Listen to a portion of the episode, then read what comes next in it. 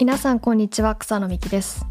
宮崎哲郎です。オフトピックはアメリカを中心に最新テックニュースやスタートアップビジネス情報をゆるく深掘りしながらご紹介する番組です。今回のトピックは宮武さんの情報収集ポッドキャスト作りのプロセスについて話していきたいと思います。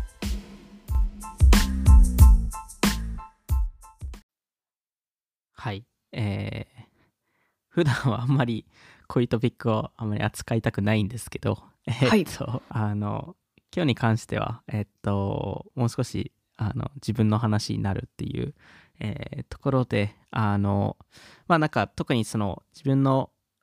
まあキャリアっていうほどのものもないですけど、えーその中での、あの、なんか個人的になんかこれは役に立ったなと思ったスキルとか、えーについて話していきたいんですけど、なんか自分のキャリアも、なんか VC なのか、ポッドキャストなのか、メディアなのか、なんかテックの人なのかって言われると、すごい曖昧な感じだと思うんですけど、あの、まあ、曖昧だからこそいろんなところにあのフィットできるかなと思って、えーいて、で、ちょうど今年で10年目、仕事始めてから10年目になるので、えーそこで、えーちょっといろいろ学びを話して、えーいけたらなと、えー思っていてであの特になんか僕自身があのこれから話す、えーことは多分いろんな人が語ってきてることですしあの特になんか僕がすごいす優れてる話ではないんですけど、まあ、何かしらのなんかあのまあちょっと新しい切り口とかがあればいいかなと思って、はい、今回、えーこういう話をする,、えーすることにしましたと。あー楽しみですえーっとまああの多分最も多分聞かれること、まあ、特にその対面で人と話す時によく聞かれるのが実際どれくらいインプットの時間かけてるんですかっていう ところなんですけどあの、まあ、やっぱり自分の仕事がそのポッドキャストを作るっていうところと、まあ、あと前職それこそ VC としてもやっぱりそのインプットってすごい重要じゃないですか。はいなんでまあ、あの、やっぱりそこはすごい気に、気にしていますし、あのむしろやっぱりその前職から比較すると圧倒的にインプット量って増えているかなと思っていて、で、なんかここはちょっと個人的に勘違いした部分だったかなと思ったのが、その前職いた時に、まあ運よくその VC で働いて、えいたので、あの、なんか、何も動かなくても勝手に情報が来るもんなんだっていう勘違いをしてたんですよね。ああそうですか？はい。結構それは、あの、まあ、いろんなやっぱり投資先と合いますし、ああなんか勝手にそこでなんその情報をもらえるとか、そのいろんなやっぱり周りにすごい人たちがいたので、あのそこでなんか情報がいろいろ来て、えーくれるのかなって思ってたのが多分ちょっと勘違いしてた部分で、やっぱり自らあのプロアクティブにあの探しに行かないといけない。うん。っていうところが多分すごいあの前職辞めた後に学んだこと、えーうん。かなと思っていて。だからそれこそあのアンディ・グローブさんっていう有名な経営者がいますけどあの彼が出したハイアウトプットマネジメントっていう有名な本があってそこでやっぱりそのいいマネージャーになるためにはその情報収集ってすごい重要っていう話をしてたんですけどやっぱりそこの時間情報収集にかける時間が足り足りてなかった。うん。えーそれを自らやっぱり増やしに行かないといけないと思ってそれでえっと、まあ、特にその、えーまあ、会社辞めてから、えー結構増やし始めた、えーのがすごい大きかったんですけど、まあ、どれくらいの時間って言われるとすごい日によって変わりますしあのただまあ基本的にミニマム午前中だけで23時間をやってるっていう。うん。ところですかね。なんか2、3時間あると、ようやく世の中のテック業界にある程度キャッチアップができるっていう。うん。なるほど。で、そこからさらにもうちょっと深いものを読んだりとか。うんしないといけないっていうところなんで、け結構な情報量が あのありますと、世の中では。で、しかも僕の場合ですとアメリカ、基本的にアメリカだけなので見てるのが。はいえアメリカの、まあ、テック業界にキャッチアップするだけで、まあ、2、3時間ぐらいは、えーかかるんじゃないかとえーいうところと、これはまあ、結局その、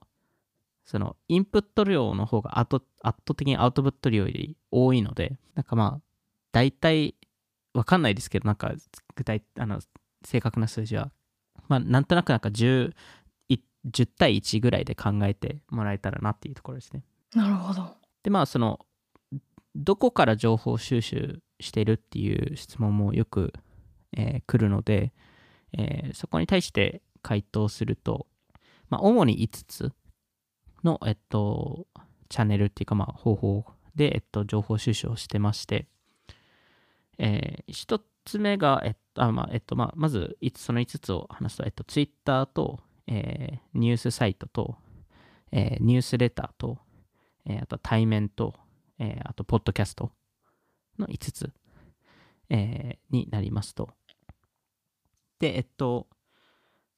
まあ、一つずつちょっと説明すると、Twitter に関してはやっぱりまあリアルタイムな情報とか、えーまあいろんな、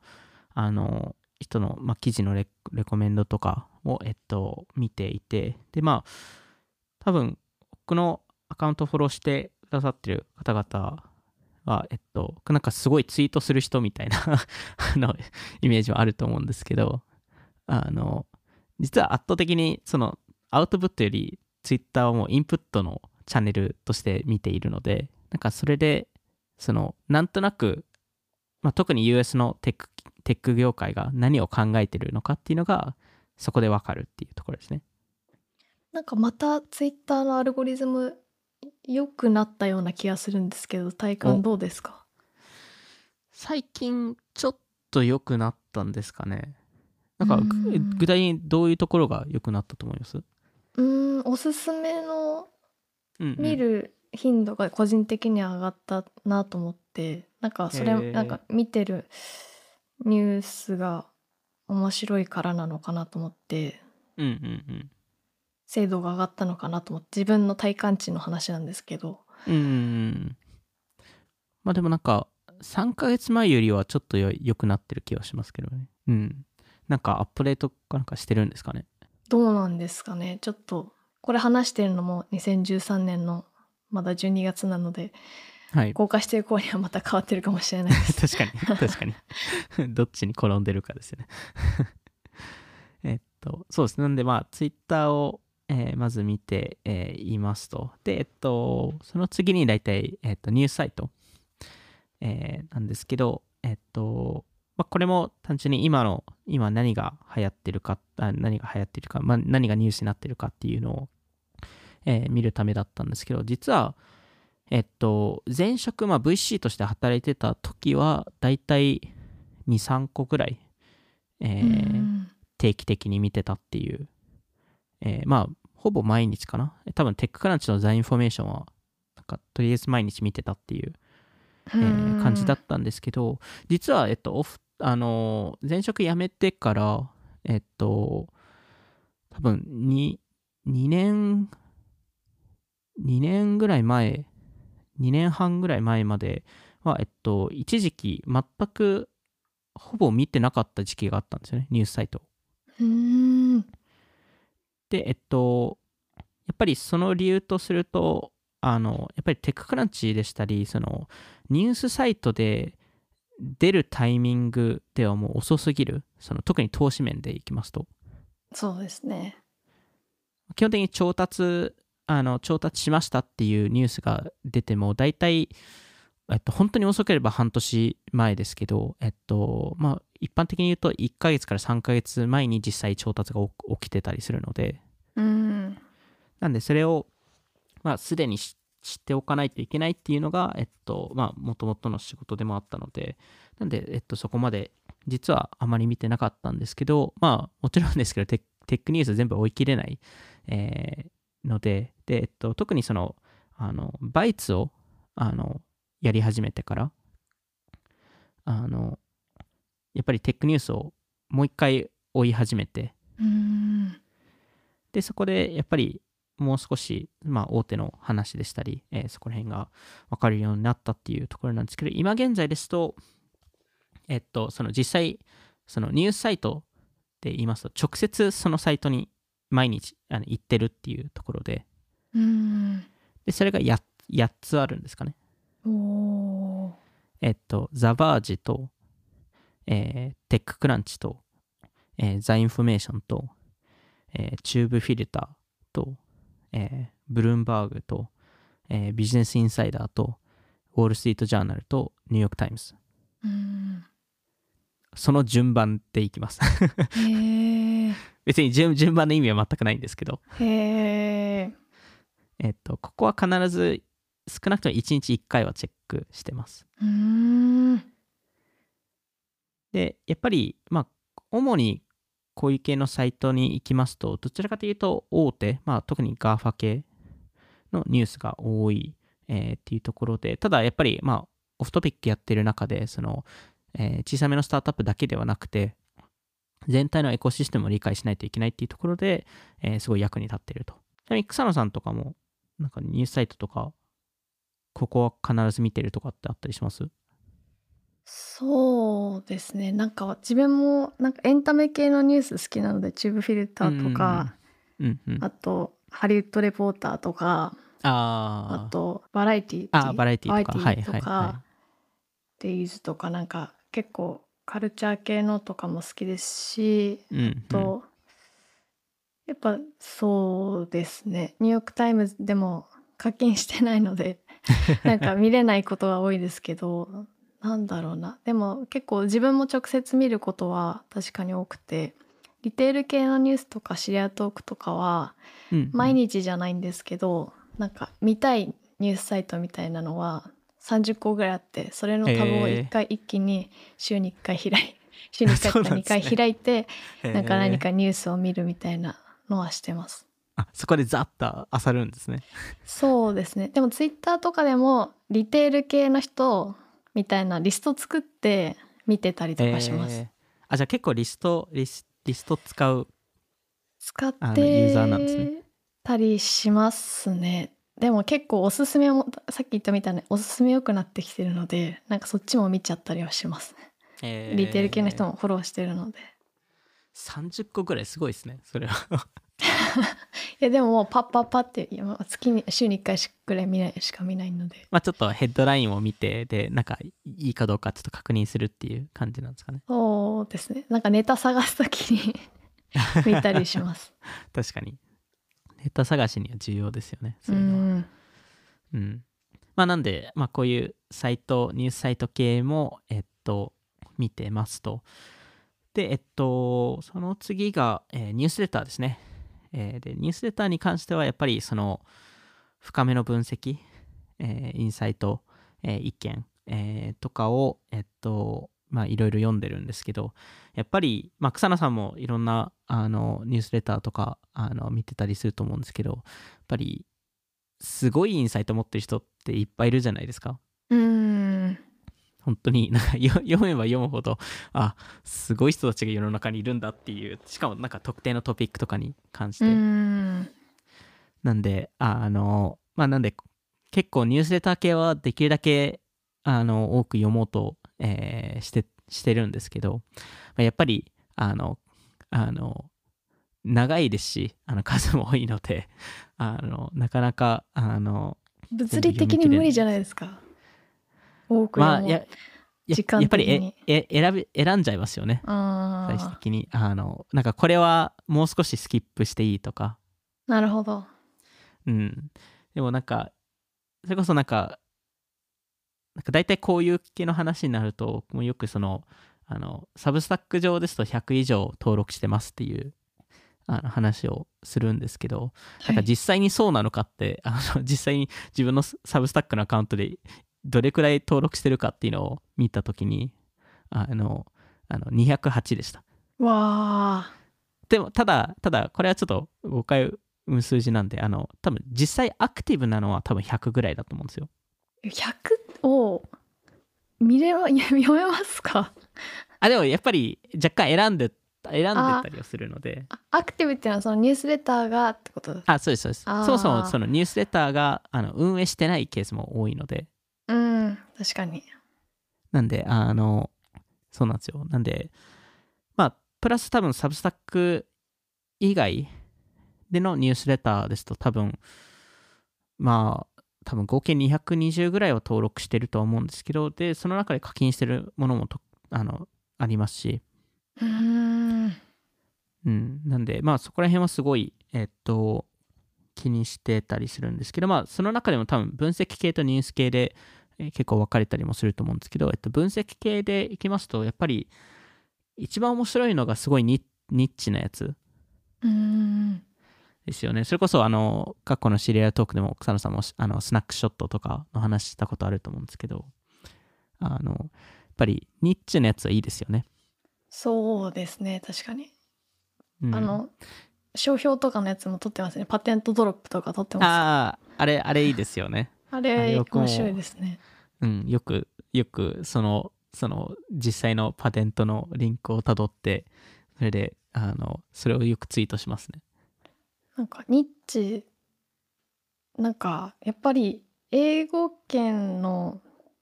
凄さというかニッチを極めてここまで。読者がいるんだっていうのってやっぱりすごいですよそね。れの偉大さを感じますね余計いや、しかも、だってそれこそパテントドロップって、最近もややってますかね？あの、広告出してるじゃないですか。うーん広告出せるほど、やっぱり、あの、いあの、ゆあの読者がいるっていう、すごいですよね。それはすごいと思います。それこそなんか特許系だと実はもう一つあってそこはあのニュースレターニュースレターもやってるんですかね。僕たまにサイトに行くんですけどあのアップルの特許だけをあのトラッキングするサイトがあって。やっぱりなんかすごいニッチなものが、えー多いですし個人的に多分すごいすごく好きだったニッチなニュースレターが一つあるんですけどあのもう残念ながらアクティブじゃないんですけどあのあのジュリア・アレクサンダーさんっていう方が、えーやってた、えっと、Musings on Mouse っていうあのニュースレターなんですよね。でまあ Musings on Mouse って多分直訳するとネズミネズミについての物思いっていうあのあの直訳になるんですけどあのそのネズミっていうのはディズニうーん。ーの話であの習字でディズニーのしかもなんか IP とかそのエンタメ系の話ではなくて完全ディズニーのビジネスとか戦略についてあの深掘りする、えー記事を出してた方で。えー。それはすごい個人的にも参考になりましたし、あの今は多分パックニュースっていうメニュースメディアで働いているんですけど、あの未だにあのたまにディズニーの話をしてくれるんで、それは結構読んでますね。うーんそれでもこうどどういうふうにこうささばいていくというかこう受信ボックスがはい。もうやばくなるじゃないですか。でそれで開いりますひら100個開いてで、今回こう今日はこれはいいやみたいなのでこう消していくみたいな感じですかそれともこれは絶対読むみたいなのあってみたいな。これは絶対読むっていうのは、えっと、いろいろあるんですけど、基本的にまず、えっと、なんかある程度、そのもしかしたら飛ばしていいかもしれないやつは先にもう、あの、さばいてって、一応見,、でえっと見見見つつ基本的に全部軽くは見てます。へえで、えっと、その中で、いや、これは、なんか、ちょちょっと読んでる中で、これはちょっともう一回読み返さないといけないっていうやつは、一回未読にして、うん基本的に未読のやつは必ず見ないといけない形にしていますね。それが100個ぐらい。えっと、いや、えっと、あの、合計で100個ぐらい、その、あの登録してるやつでアクティブなので、毎日別に100個は来な来ないので、あだいたい、まあ、2、30来るかどうかじゃないですかね。ーあーななるほど。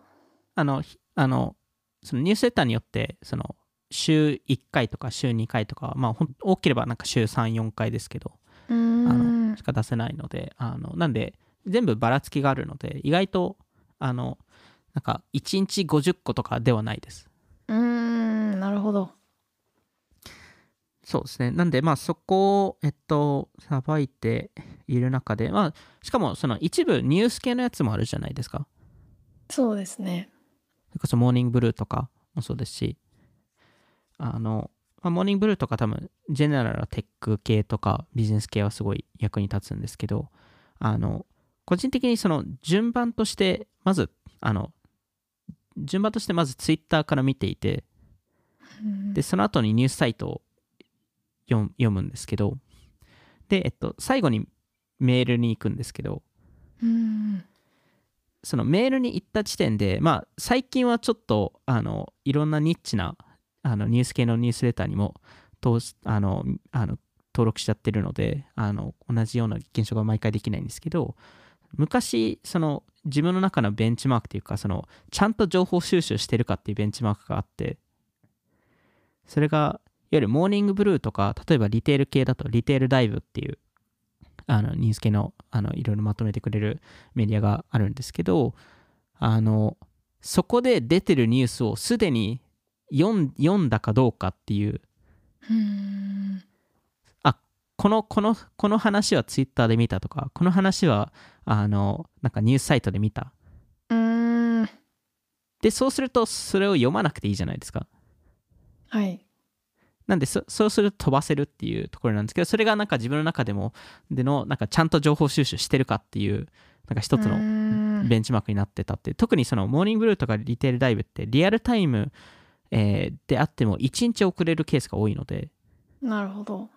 なのでそれをすでに知ってたかどうかっていうのをすごい見てます。まあえっと昔は割とうまくやってたんですけど多分1年半前2年前ぐらいは多分最近だとちょっとあのニュースがありすぎて なかなか全部追い切れてないっていうところもありますね。すごい。それ2時間の間にそれが全部やってるんですか？大体そうですね。大体23午前中の23時間にただえっとそのニュースレターに関しては全部深掘り記事は、えっと、その時間帯には読めてないケースが多いです。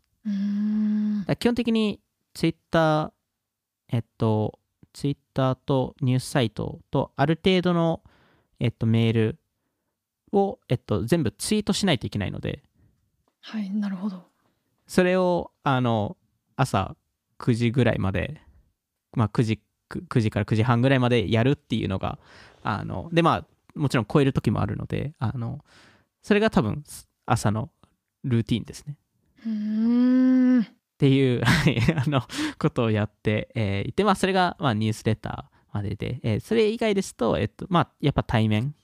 で対面の話は多分来週、もしかしたらまあ来週とかやると思うんですけど、えっと、個人的にあんまり、自分の性格上、あんまりなんか、その、人に、その、た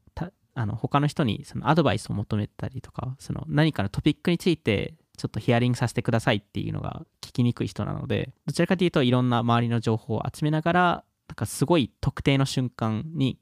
聞いたり、まあ、たまたまキャッチアップするときにいろいろ聞いたりとか、え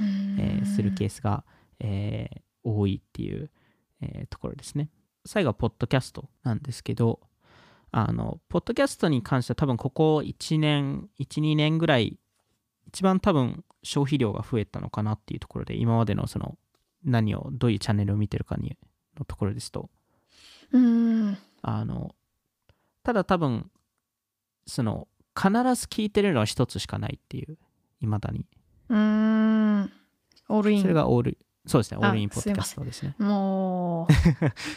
まあ草野さん草野さんはあのこれよくオールインの話すると思うのであのよく聞いてると思いますけど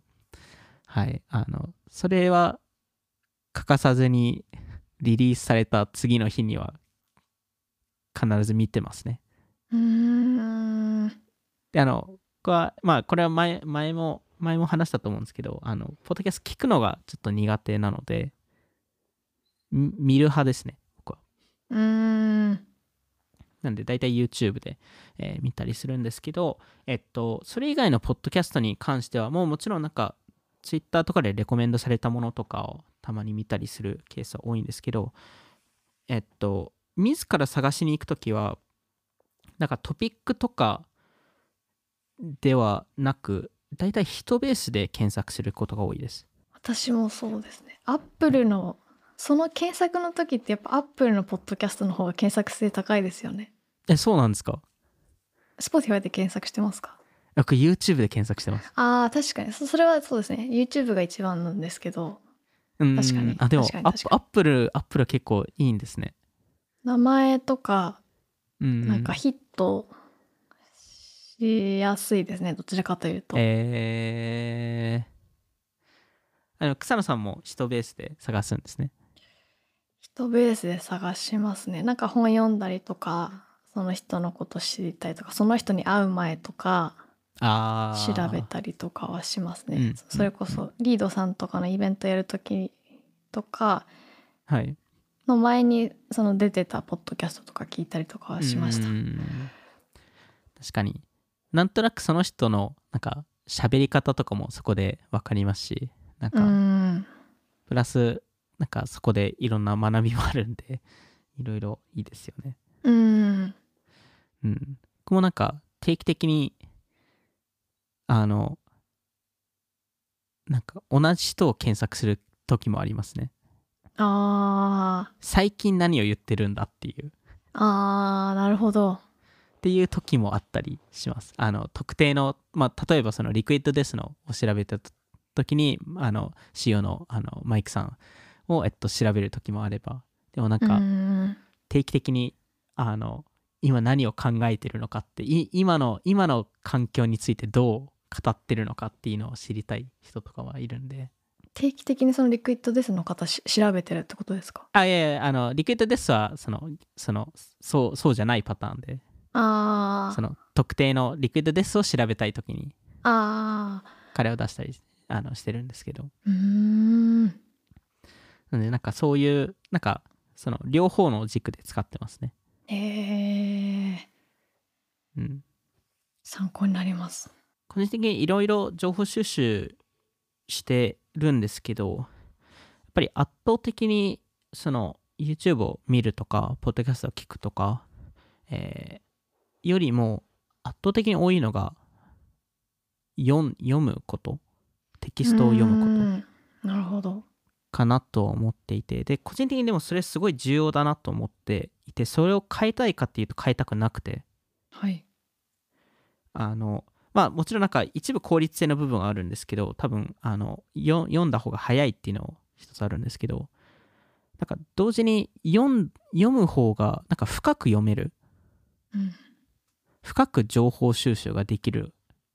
気はしていますね。それはそのニュースレターでああったり本であったり記事であったりってことですか？そうです。ねでもそれが例えばポッドキャスト型になっていたとしてもが多分テキストベースを選んでます。むしろ、えっと、結構ポッドキャストによってはえっと聞きたくなくて、えっと、ゆあの書き起こしがあれば書き起こし読んで読んでるケースもあります。うーん。ちょっとわでなんかかりますうん。それはもちろんなんかそのそっちの方が処理が早いからっていうのはあるんですけどなんかやっぱりテキストベースのコンテンツになった瞬間になんかポッドキャストとかその YouTube とかだと若干操作しづらいことができるんですよね。でそれが例えばなんですけどこのこのフレーズをもう一回読み直したいってポッドキャストだと若干めんどくさいっていう。どういうフレーズってことですか？例えばなんかこのえっと一つのパラグラフの中のこの文章がちょっとあんまり分かんなかったってなるともう一回読み返したたいじゃないですか。うーん。でもそれをポッドキャストだと場合によってそれをもう一回探さないといけないとかなんか15秒しか戻れないので若干めんどくさかったりとか。うーん。確かに。で場合によってはその特定のフレーズの特定の部分とか特定の単語だけをあの検索したい時とかすぐコピペして調べられるので。うーん。あのしかも大体あのスマホで読まないので。うーん基本的にデスクトップで読むのでなのですごい調べ調べやすいっていう。えだとなんかこのこのこの記事のこの部分が面白かったってそこに戻りたい時にポッドキャストだとすごい戻りづらいっていう。ー、うーん。どこでしたっけっていう。それ戻りたいっていうのはななんかその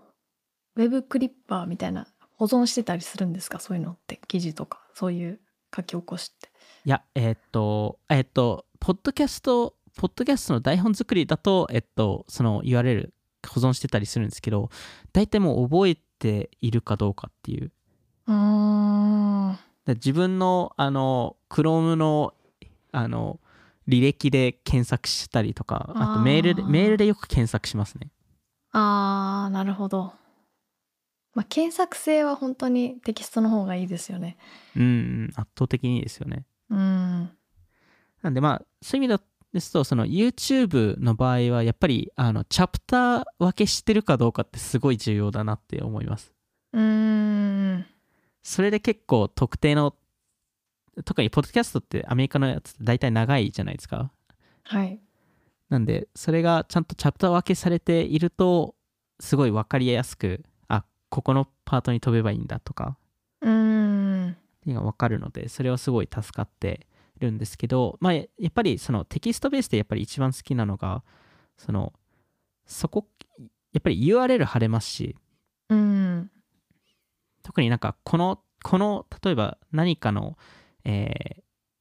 なんか話をしてる時にエビデンスを出した時にそのエビデンスが URL 付きだったりするじゃないですかうん。でそこの元ソースを見てでそこからなんかどんどん深くいくケースってあの僕の中で結構あるんですけどなんか気づいたらタブが一つの一つの記事から始まってなんかタブが10個ぐらい開いてる時があったりとかあるあるですよね、それ結構。ありますよね、うん。あやばいどうやってこれを これをなんか全部どうやってまとめようっていうのがすごいうん。感じたりとかするんですけどなんででもやっぱりそういう意味だとその読むっていうなんか行動ってすごい重要だなっていうのは個人的にすごい思っていてうん。あのその情報収集の中でもちろんなんかポッドキャストとかそういうのは大事ではあるんですけどなんか読む方がなんか重要かなっていうところですねうん。逆にこういうはい情報読めてないなというか読む以外あのにも情報で言うとあります。ここキャッチアップししたいなと思ってできてないみたいな。反対に。その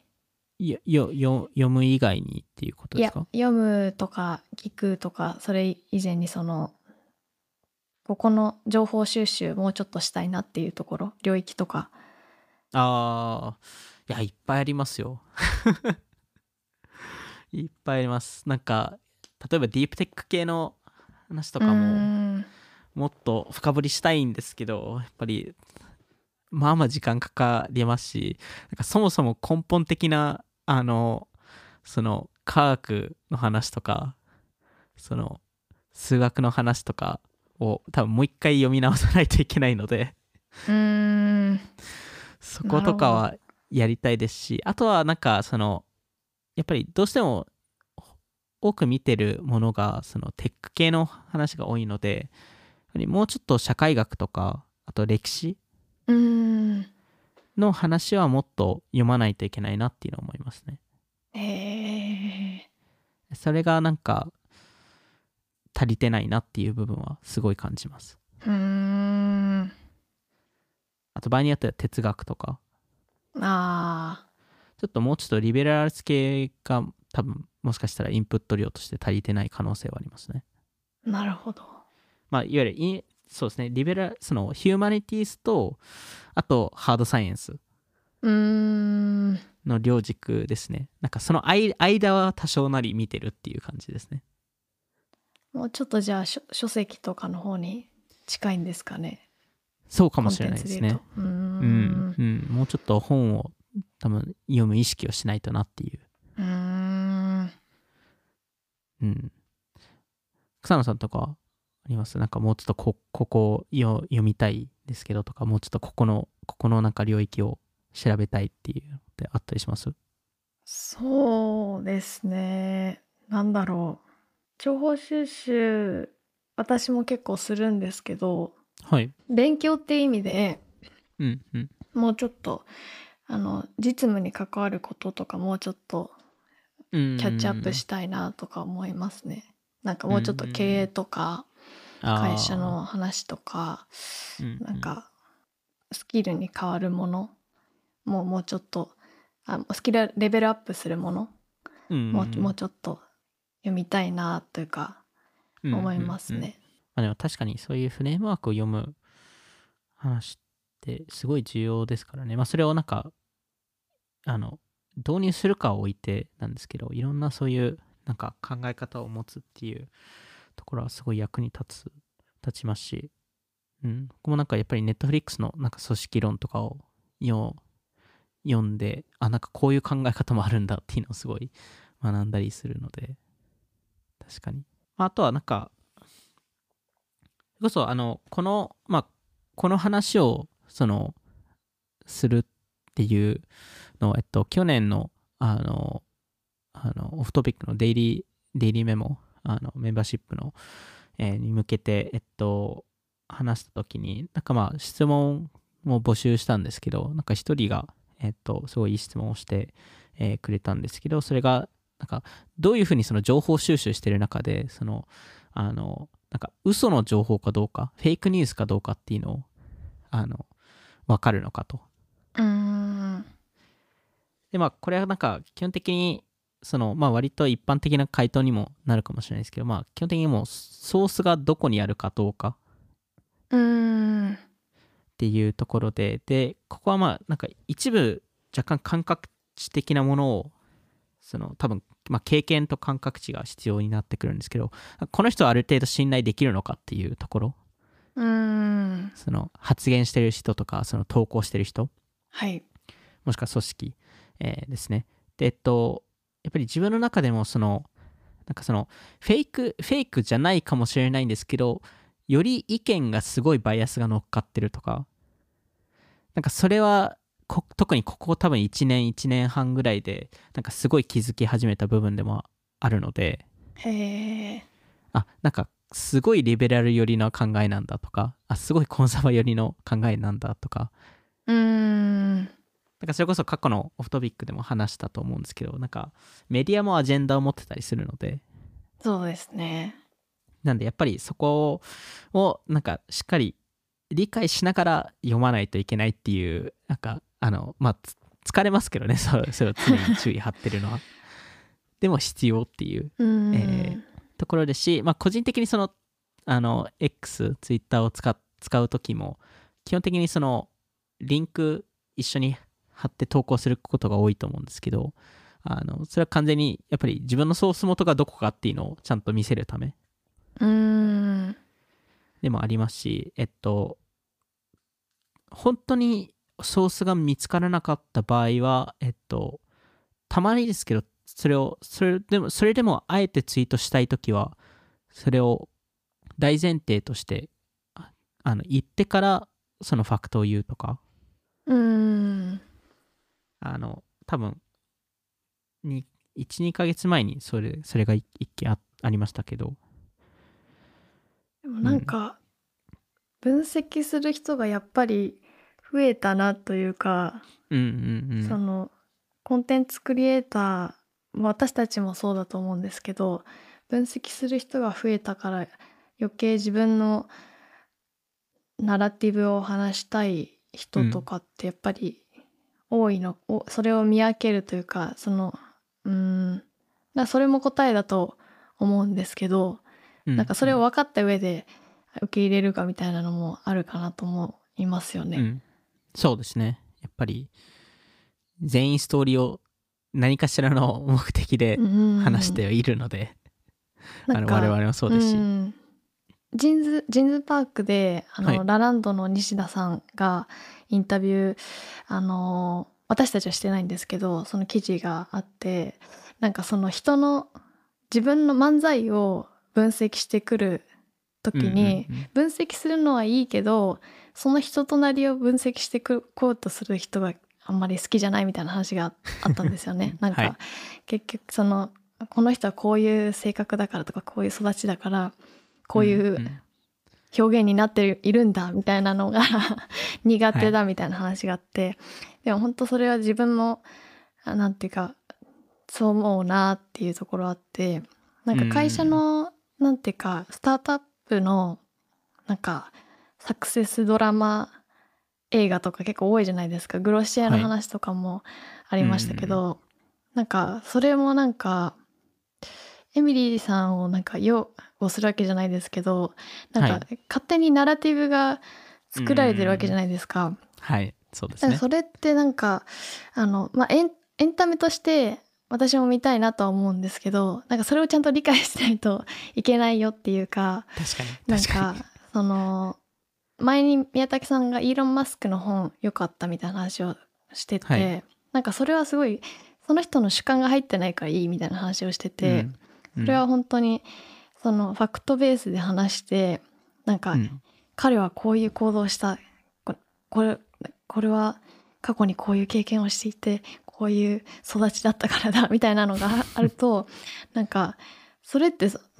その過去と紐づけてなんか、うん。うん。そういうストーリーにしようとしてるっていうのはちょっと苦手なんですけど、したいくなオフトピッる気持ちもクで若干やってることです うん、でもなんていうか結局何ですかね、それを理解しておくっていうのはうん大事かなっていうのは思いますね。そうですよね。あの、そう、なんか、あの、すなんかそれこそ、その、あの、日本日本だと分かんないですけど、アメリカとかだと、僕もその高校とかで、その、あの国国語の授業とかで、うんその例えば、シェイクスピアの、えっと、ロミオとジュリエットとかはい、を、えっと、読んで、それでディスカッションするんですけど、うん。なんここの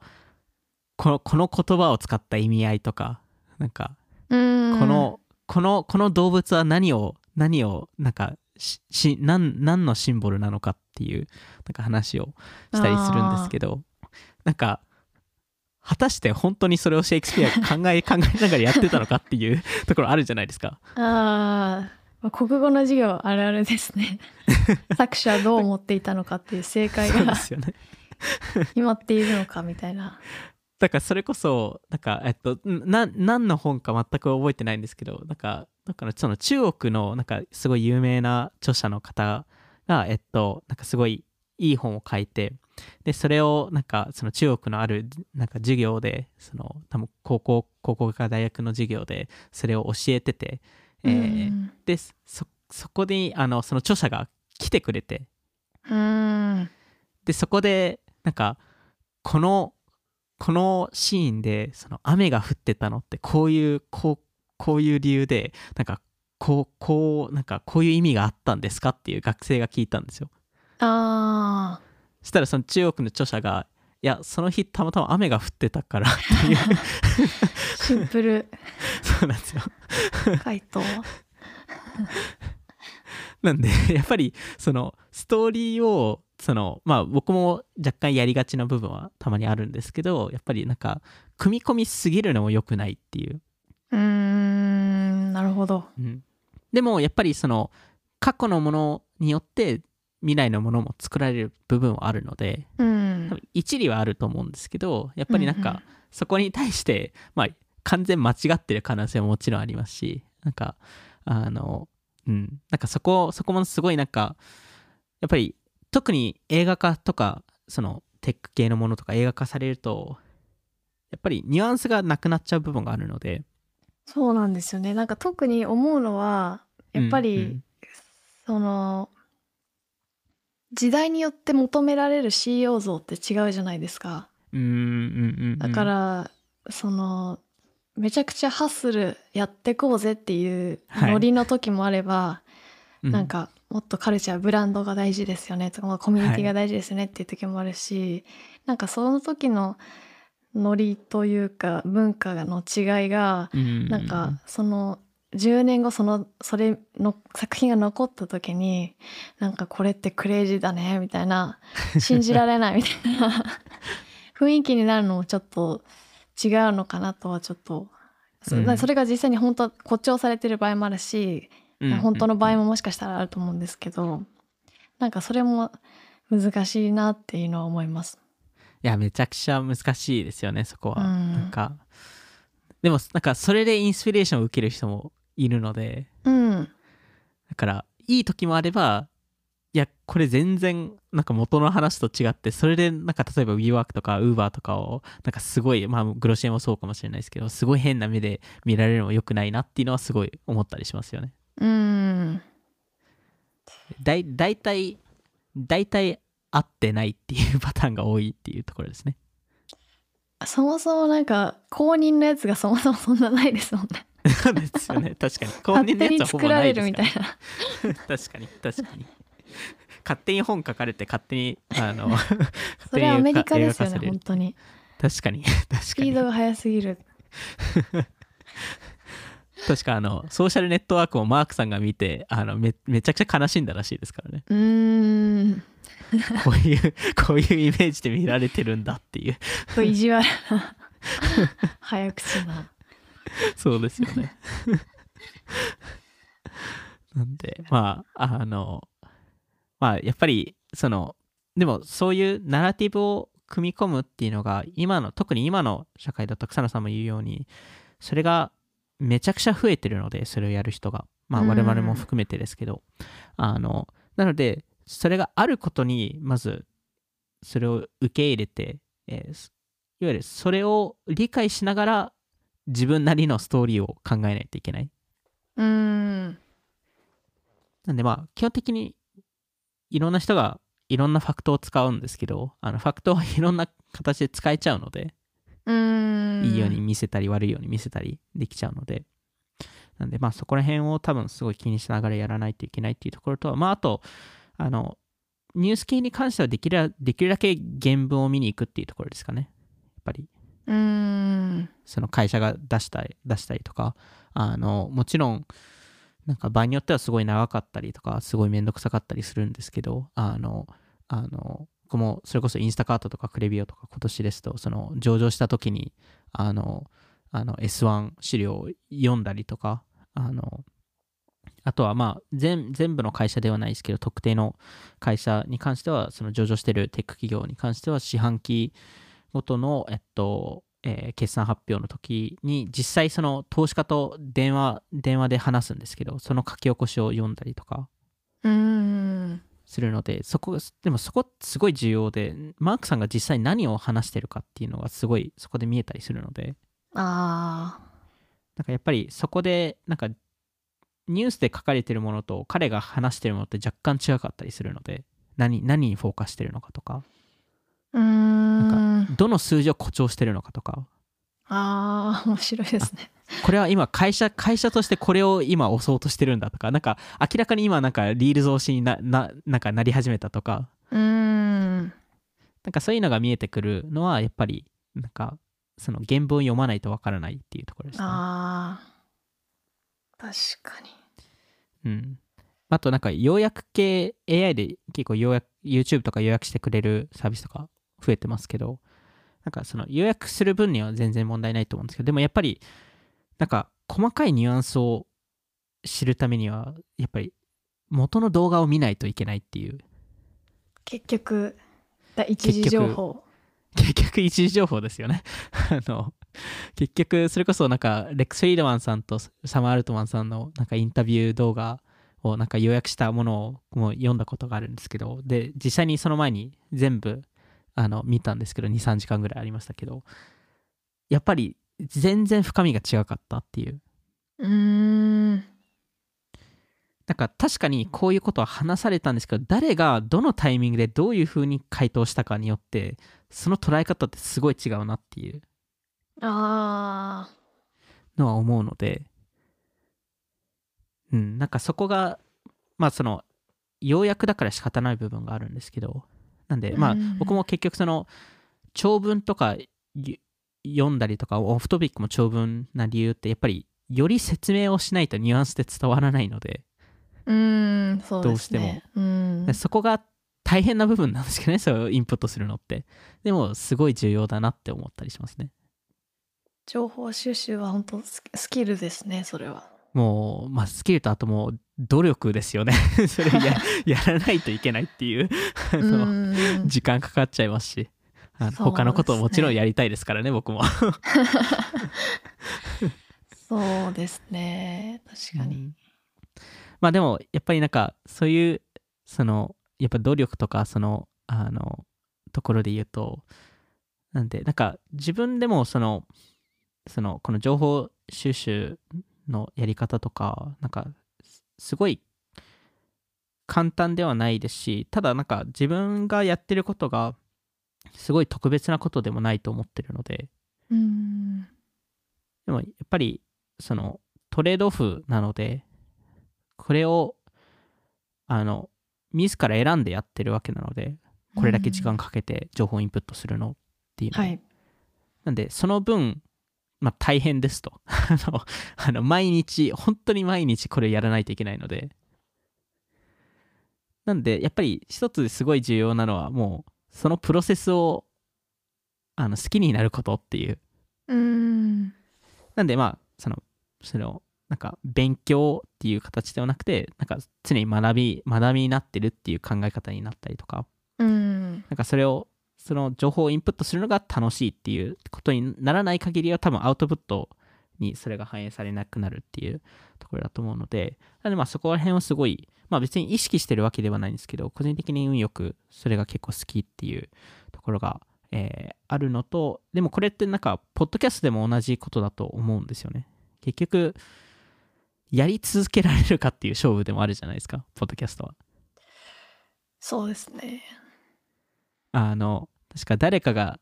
えー 20VC のハリー・ステビングさんだったかもしれないんですけど、が言ってたのが、あの、ポッドキャスト業界で一番のその成功要因って何かっていうと、生き残るかどうかっていう。うんなんでやっぱり、なんか確か彼が言ってたように44%のポッドキャストは、なんか3エピソードで終わっちゃうみたいな。まあそうですねまあ大体そうじゃないですか。それは。そうだと思います 仕方ない部分だと思うんですけどでもやっぱりなんかそのそれやり続けるとかその努力するって、まあ、すごい簡単に言ってますけどでもそこがやっぱりすごい重要でその僕もなんかいろんな人とそのミーティングしたりとかその登壇したりとか例えば取材を受けたりする時も単純にそのその準備をしできるだけしっかりしてるっていううん。ポッドキャストももちろんそうなんですけどあの例えばイベント登壇とかに関してはあのあの事前にめちゃくちゃ調べてるので。うんでたまにあの Q&A 式のあのイベントあるじゃないですか。あその当日にってことですか？そうですね当日に。で場合によって事前に質問を受けられる時もあるじゃないですか。はい。その時は事前に質問全部もらってでそれをなんかざっと見るのではなくて全部あのあの箇条書きですけど一応回答してるんですようん。あのじゃないとまあそその場でなんとなくの答えは出せるかもしれないんですけどやっぱりなんかそのなそそれを出せるかどうか若干不安があるんでうんなんでちゃんと調べて、えーやってるっていうのはありますしなんかあのあのマルコム・グラッドウェルさんが多分普及したなんか考えだとその1万時間のルールってあると思うんですけどはい1万時間何かやればエキスパートになるっていう天才はそうなってるみたいなそうですね。あの、個人的にはミスタービーストの考えの方が好きで、うん1万時間じゃないですと。1万時間だと、1日8時間やれば3年でできますと。うん1万日ですと。うん1万日だと多分、あの、30年とか多分そのぐらいだと思うんですけど、それぐらいやるのが、やっぱり重要っていう。うん。全然僕はそこにまだまだたどり着いてないですけど、うん、なんでまあなんかそこをすごい意識、えーしてますしやっぱりなんかもう一つそのポッドキャスト作りっていうかそのあのいろいろいろんな情報を読んでてすごい気にしているのがえっとファクトよりも、えーコンセプトとか仮説。はい。で多分多くの人は逆だと思うんですよ。どちらかというとファそのファクトが好きで。で多分学校の中でも基本的にファクトを覚えるっていうのが重要だったと思うんですけど。うん。なんか個人的にファクトは面白いとは思うんですけど特定のコンテキストでしか役に立たなくて。うんうんなんでなんですかね。ファクトはツイートしやすいんですけどポッドキャスト化しにくいんですよね。うん。なんで基本的にそのコンセプトとか仮説とかをより理解してでファクトはそれそのコンセプトとか仮説のエビデンスになる。うん。なんかそそういうそういうふうにそのストーリーを作るっていうのをか高校生の時から教わっているので。へえなんであのあの基本的にポッドキャストもそういう感じで作ってはいるんですけどなんかそれをやることによってよりなんかそのつながりが見えてくるっていうかうーん。コンセプトって他の領域でも同じように適用できたりするので仮説とかは。い。なんでまあだからこそあのなんかオフトピックとか自分がその何かの定義をするときに結構緩い定義じゃないですか。広いというか。そうですね。広い。うん。あのそれってやっぱりなんかいろんなところにつなつながりやすくしてるうーん。部分もあると思いますしただなんかやっぱりいろんななんかすごい人たちの考えを見てるとなんか似たようななんか考えを持つ人たちが多くて僕はそれをちょっと真似しようとしてるだけなんですけどあの個人的な目標としてあるのがもっとその水平思考を持つ人になりたい。うーん。やっぱり横のなんか横でいろんなものがつながってるっていうのをそれを自然とできる人たちってすごくて。どうやったらできるんですかね。あでもこれはあのマーク・アンドリーセンさんが言ってたのは彼もあの水平思考をなんか自然と持ってないっていうのを言ってて。うーん。あの彼彼の答えはそういう人たちと一緒にずっと話すことっていうのが重要って言ってました。その人たちっていうのは水平思考の人と？水平思考を持ってる人たちと。うーん。でそれによってなんかもう徐々にそういう考えになっていくっていう。うーん。そそもそも水平思考っていうのはその固定概念にとらわれないなんか新しい発想を生み出す考え方みたいなことですよね。そうですね。でまあうん。なんかいろんないいろんな分野がいろんな分野をつなげてくるんですよね。うーん。結構横軸がすめちゃくちゃ広いっていうかいろんな情報を知っててそれをなんかすごいうまくつなげてくるっていう。へえなんであの個人的にはそういう意味だとあの何人かその水平思考を持ってる人はあのあの直接は知らないですけどあのやっぱバラジさんとかうーん。あの元コインベースの CTO のバラジさんとかあとやっぱピーター・ティールさん。うーん。はやっぱり圧倒的にやっぱ水平思考を持ってる方だなっていう。そどこら辺を見て思うんですか？どのどういうやっぱりなんか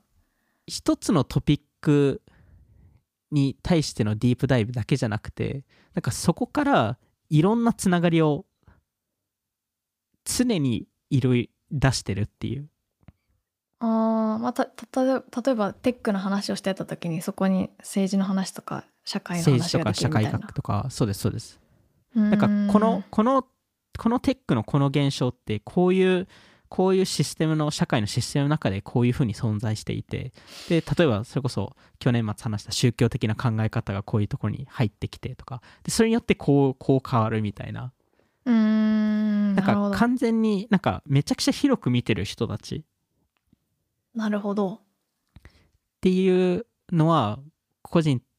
個人的にはすごいそういう人たちの考え方に憧れてますし自分としてもそういう考え方を持ちたいと思うのでうん。なんで、まあ、一つの個人的な目標ですけど、あの、まあ、その、今まで話した、なんか、えーその、いろんな、その情報収集をして、まあ、特にテキストをベースで読んで、で、そそこから、その仮説とかコンセプトを考えて、それをファクトでエビデンスとして出すっていうのが、あの、で、それを、まあ、どうなら並び順を変えるかによって、そのストーリーが作られるっていうのが、その、ポッドキャスト作りの多分基う本、んあの、オフトピックの基本、えーなるほどとなっていて、なんかよく聞かれるのは、なんか1エピソードあたりどれくらい時間かかるんですかと。はいで、えっと、特にその、例えばなんかそのリサーチとか、まあ結構な長いので、オフトピックのポッドキャストは。あの、なんで、なんかどれくらいリサーチするのに時間かかってるんだって聞かれるんですけど、正直リサーチはそんなに、そんなに大変じゃなくて、やっぱり一番大変なのがその仮説作りと、で、でそれに対して強く主張できるかっていう。うなんかそれこそ草野さんも覚えてるかもしれないですけどこのこのエピソードって元々このエピソードを出す予定じゃなかったんですよ。ここの今喋ってるやつですか？今喋ってるやつです。はい。元と違うエピソードでそれこそコメンタリーカルチャーについて話す予定だったんですけど。うんうん。でもそれしかもなんかなんとなくなストーリーもなんか作ってたんですけどなんかこういうこういうストーリーでいこうっていうのは。でもなんかいいなんかそれをストーリーを見てる中でなんでこれを今やんないといけないんだろうっていうのをすごい考えてうーん。でそれそれのやっぱりモチベーションが湧かなかったっていう。うーんなるほど。じゃあちょっとこれはできないってなって。モチベーション。これ今これ今主張できないっていう。こここれがなんかこういうふうに面白くてこれはなんでこれ今話すべきかっていうのが見え見えてこない。タイミングの話なんですかね。時間の。タイミングかもしれないですね。なんで多分分コメンタリーカルチャー自体はどこかのタイミングで多分やると思うんですけど今ではいないっていうところと今なんかすごい主張したいポイントがないっていう。それはタイミング的に今じゃないからっていうのかそれともその自信の問題なのかでどどういう？えっとタイミングとあと主張したいポイントがないっていう。ああなるほど。なんかこれをすごいコメンタリーカルチャーって面白いですよねだけだけだとオフトピックのポッドキャストとして成立しないと思ってるので。うーん。なんかこれをこれだから面白いっていうかなんかうん。なんかそそれを伝えたいメッセージ性がないっていうところですね。うーん。面白いだけじゃ多分あのおあのわかんないです。こ個人的にオフトピックのポッドキャストとしては物足りないっていう。うーん。部分があるので、まあ、だからこそなんですけどその特定の業界だけの話ってあんまりしないと思うんですけど。はい。なんかクリエイターエコノミー全般の話とか。うーん。クリエイターエコノミーとはみたいな話とか。あのメタバースとはとか。あのあんまりそういう系の話しないと思うんですけど。それはやっぱりもう明確な理由があって多分できないんですよね。僕は。なんか無理やりやれって言われたら多分なんとなくできるかもしれないんですけどあのでもだからこそそのオフトピックの例えばなんか勉強会とかあのお願いされたりする時とかもあったりまあ登壇とかもたまにあったりするんですけどその時によくモデレーターをお願いするあのモデレーターを入れてくださいってお願いするんですけどそれをやっぱりなんか漠然としたテーマですとやっぱ話せないっていう。ジャズやっていきましょうよ。即興をやっていきましょうよ。即興即興ですか？即興。え即興即興でもいいんですよ。即興でもいいんですけど。何かテーマがそうですね。何かのテーマをちゃんとし絞ってもらわないと、うん。あのやりにくいっていう、えーところあるので僕としては何か主張したいので。うーん。それが多分をなんか漠然としたものだとやりにくいっていううーんですね。そうですね確かにまああとなんかそのポッドキャストを作っているところでこれは多分過去の、えーノートとのイベントで、えー話したことあると思うんですけど、えっと、台本は、えっと、書いてますと。えー あの書いてなければあれだけあの企業名とかあのじあの数字は言えないのであの一応あの書いてますと。確かみたいな感じでいつも確かなんとかなんとかって。それも台本ですか？それをあのあ確確かっていう言葉は別に台本に書いてないですけど。あの数値とかそういうのは全部あのあの例は大体あの、えー全部あの書いてるのであの、うんそれはなんかあの変に覚えてるって思われたら嫌だ嫌なんでいいじゃないですか、うんね天才っぽくていや、覚えてないですと。あの、書いてるだけですと。えーただ、えっと、書いてるのは、えっと、英語で書いてるので、あの、えーここがちょっと一つ特殊な部分かもしれないのが、えっと、リアルタイムで翻訳してるので、自分の英語の台本を日本語に。うーんで、えっと、それは、なんか、今だとなんか意図的な話はできるんですけど、元々は単純に英語、英語書く方が早かったからだけで、うーん。でただなんか結果的に何が起きたかっていうとそのなんかその台本を読んでる感感じではなくなったっていう。うところなのでなんでまさにい今これ話してることも全部台本に書いてあるのでもう想定通りの展開。ある程度想定通りの展開。こあのその想定通りの展開っていうのは台本に書いてないですけど。それ書いてたらちょっと怖い ちょっと怖いですよね。やり取りまで全部予測してるのかっていう。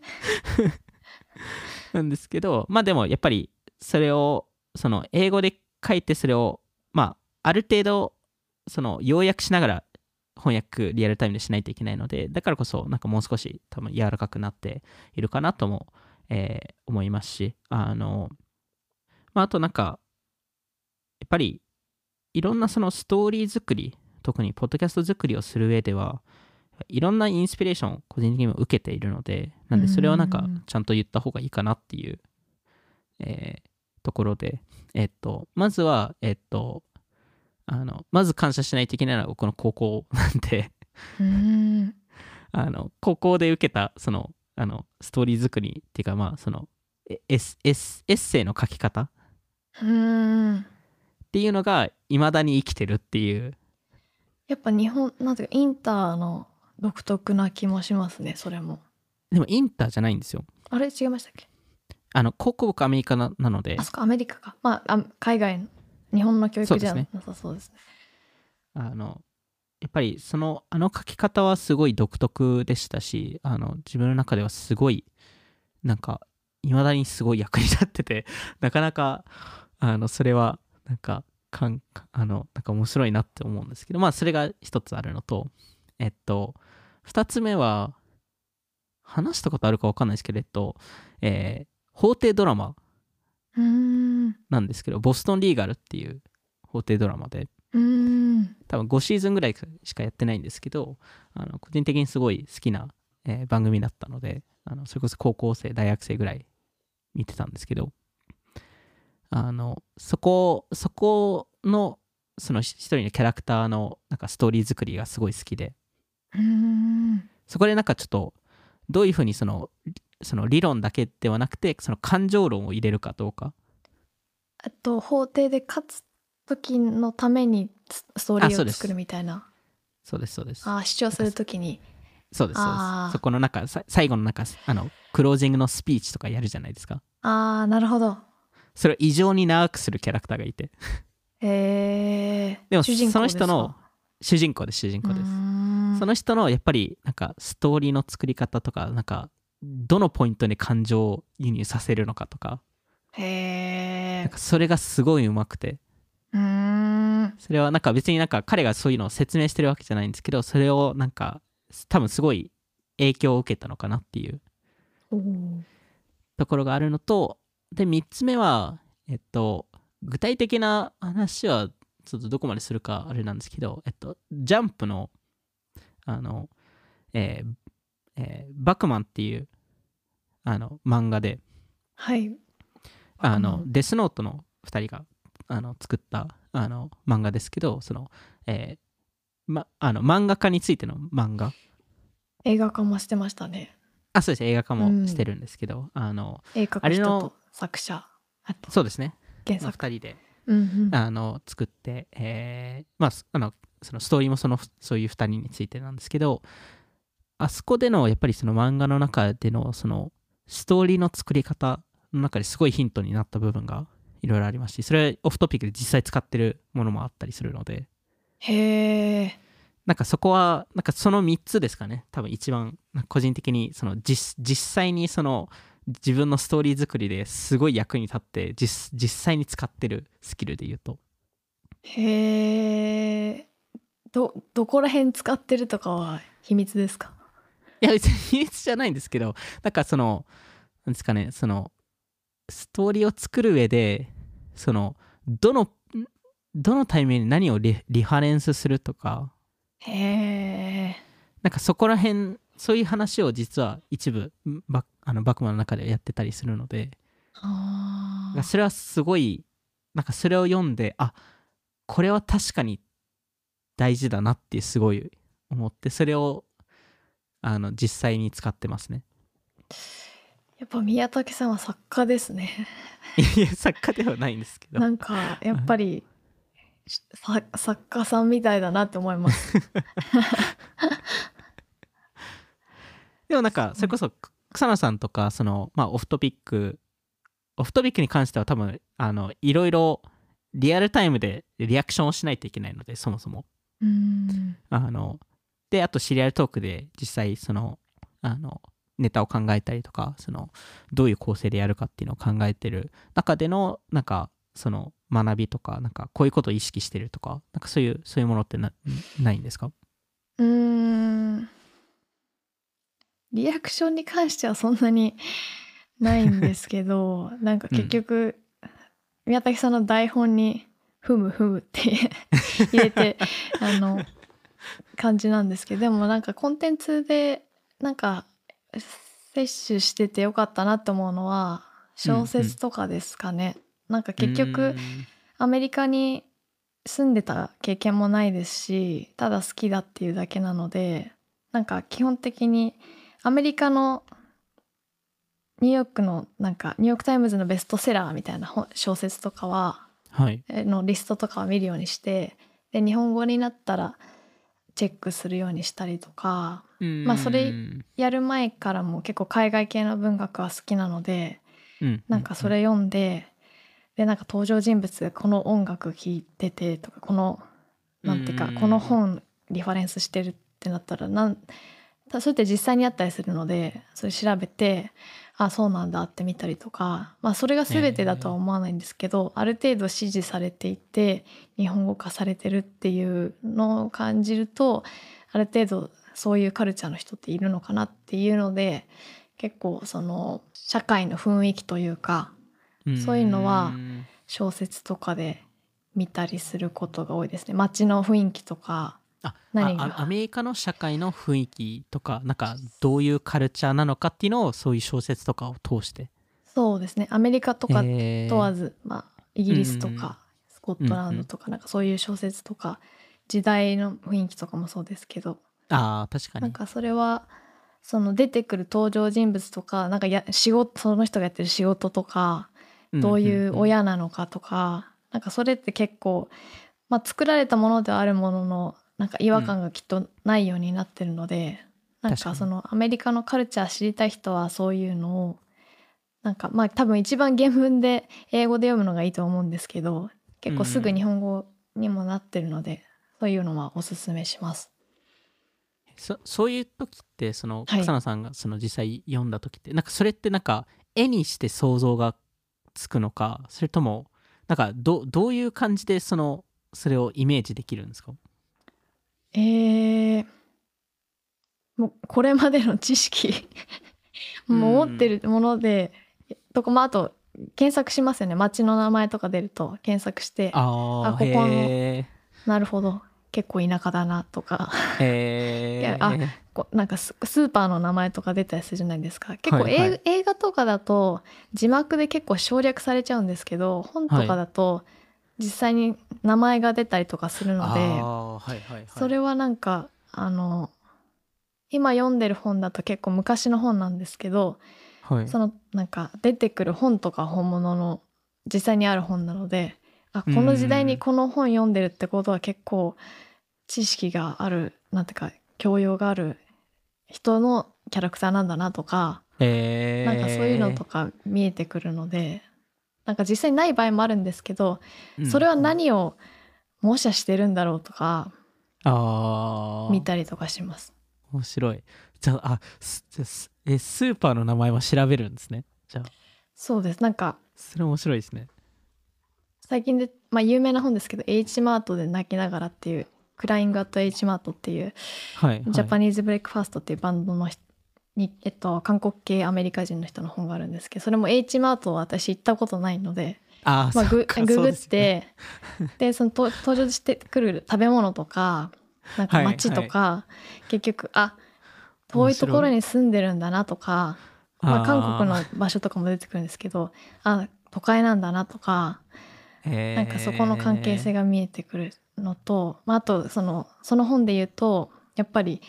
アメリカ人だけど韓国系でなんかこういう親がいてみたいな。英語はあんまり得意じゃないけど韓国語で喋る親がいてみたいなのって自分の環境からしたらあんまりいないのでなんかそういう環境なんだなっていう面白さというか新しい発見っていうのはやっぱ、あ本とかでし、まあ、映画とかで知ることが多いです。うん。確かに確かになんかいろんまあ特にアメリカとかだといろんな文化がありますし、うん。その特に日本人だと行く場所が大体サンフランシスコかニューヨークか、まあ、シアトルとかどちらかというとリベラル系なところが多いのでななんかそれ以外のアメリカもいっぱいあるじゃないですか。それこそなんか過去なんか草野さんもこういう話してあのしてくれたと思うんですけどなんかとなんかそれをなんか映画とかドラマによってなんかその例えば黒人文化を見れるとかうんなんかいろいろそういうのってやっぱりなんかめちゃくちゃ重要だなっていうのを思いますね。そうですね。うん。うん、そうですね。まあちょっとだいぶ、だいぶ話しちゃったと思うんですけど、うんあのまあ一回今回はこれで、あの、まあ情報収集、ポッドキャスト作り会として、えーえーまあ終わらせたいと思うんですけど、まあこれで、なんか、もし誰かが、どういうふうに情報収集してるんですかって聞かれたら、このエピソード聞いてくださいって言えるっていう。あのそれでそれで使えるかなっていうところがあるので。確かに説明せずにこれを聞いてください。せずにこれだけ聞いてくださいって、えー言えるのであのぜひあの皆さんもこれを、えー聞けてまあ多少なり役に立ったらいいかなと思うんですけどまあちょっと来週はもう少しそのビジネスコミュニケーションの部分で個人的に意識してる、えーところについていろいろ話していきたいなと思ってます。じゃあ今回も聞いていただきありがとうございました。気になった方はオフトピック JP のフォローお願いします。そしてメンバーシッププログラム Off Topic Club もノートでやっているのでぜひ気になる方はぜひ概要欄からチェックしてみてください。それではまた次回お会いしましょう。さようなら。さよなら。